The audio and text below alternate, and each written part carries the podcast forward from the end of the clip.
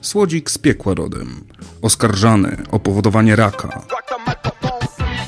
Jak chyba wszystko co spiskowe, ale również depresji, Alzheimera, drgawek, zawrotów głowy czy problemów z menstruacją. Czy taki diabeł straszny jak go malują? Sprawdzam. Nim jednak wściekle wyłączysz ten odcinek, pamiętaj, że dziś nie tylko przedstawię fakty dotyczące aspartamu, ale również wskażę skąd wzięły się związane z nim mity, więc zapnij pasy i zostań ze mną. Również tradycyjnie pragnę zaznaczyć, że podcast ten, zbliżając się w okolice medycyny, ma na celu zaspokoić tylko Twoją ciekawość i nie należy go traktować jako poradę lekarską lub dietetyczną.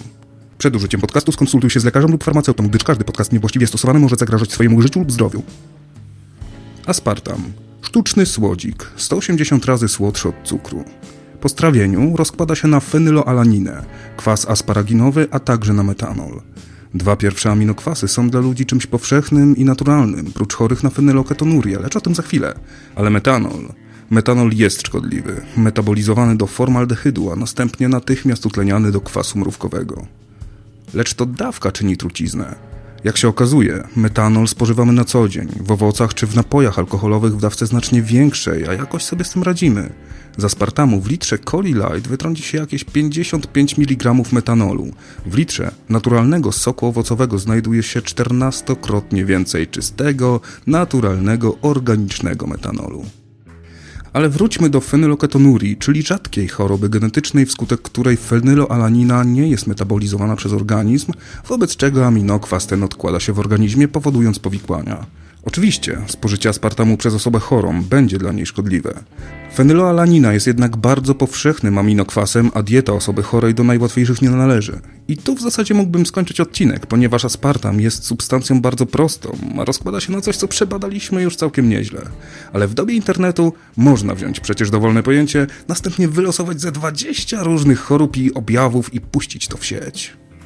Pod koniec lat 90. na niemal 500 grup dyskusyjnych w internecie trafiła wiadomość Nancy Markle, w której to krzykliwym tonem i na jednym wydechu oskarżała aspartam o powodowanie stwardnienia rozsianego tocznia, fibromyalgii, choroby Parkinsona, wad wrodzonych, ślepoty, Alzheimera, glejaków, depresji i nadwagi.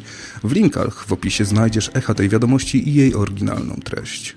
Jak się później okazało, tekst ten był dziełem Betty Martini, która jest aktywistą na aspartam zafiksowaną. Wiadomość ta sugerowała też powiązania aspartamu z Monsanto, mimo tego, że cząsteczka została odkryta 20 lat przed przejęciem jej producenta przez giganta, którego obwinia się o praktycznie wszystko. Za podtrzymywanie tego mitu do dnia dzisiejszego odpowiedzialny jest przede wszystkim Joseph Mercola, jeden z najpotężniejszych i najgroźniejszych guru pseudomedycyny w Stanach Zjednoczonych. Oprócz twierdzenia, że aspartam to najniebezpieczniejsza substancja na rynku, słynie z haseł, iż mikrofalówki szkodzą zdrowiu, szczepionki są śmiertelnie niebezpieczne, wirus HIV nie powoduje AIDS oraz że noszenie okularów korekcyjnych jest szkodliwe. Pozwolę to sobie uczcić minutą rechotu po tym nagraniu. W linkach pod opisem odcinka znajdziesz zaś ponad 100 tekstów Mercoli Aspartamie, które w dużej mierze są odpowiedzialne za popularność tematu w internecie. To, co dziś widujemy w portalach straszących nas aspartamem, chemtrace'ami, szczepionkami i iluminatami, to echa wiadomości z grup dyskusyjnych oraz nagrań i artykułów Josepha Mercoli. Wielokrotnie przetworzone, przemielone i wyplute. Zarzuty jednak, mimo braku potwierdzenia w postaci badań, są bardzo poważne i wygląda na to, że wzięły się z tego, iż ich autorzy spali na lekcjach biologii i chemii w szkole średniej. Przeglądając się historii aspartamu, możesz trafić na publikację z 2013 roku wskazującą na możliwy wpływ metabolitów aspartamu na astrocyty, największe komórki glejowe. Nie jest to jeszcze moment, w którym należy bić na alarm, jednakże faktem jest konieczność dalszych badań nad substancją. Z aspartamu na świecie korzystamy już ponad 50 lat, więc jeśli zagrożenie byłoby realne i poważne, siłą rzeczy musiałoby to wyjść na jaw. Sianie paniki najzdrowsze nie jest. Jedyny wniosek z publikacji to konieczność dalszych badań. Nic więcej i nic mniej.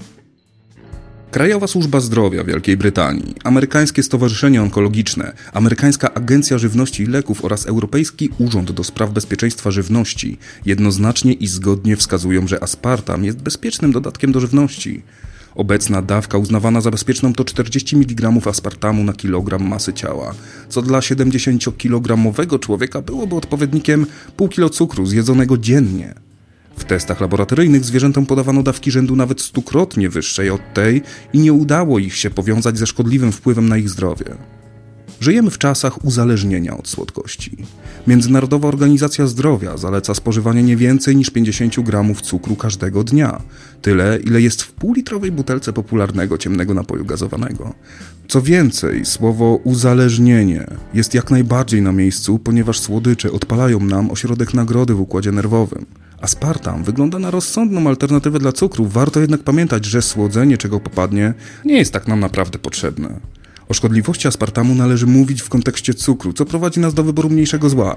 Nawet jeśli zastąpimy klasyczny cukier słodzikiem, to w dalszym ciągu nie robimy nic z uzależnieniem od słodkości.